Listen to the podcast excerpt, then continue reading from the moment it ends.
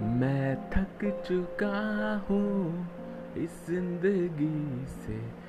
अपना बना ले मुझे ओ रब्बा।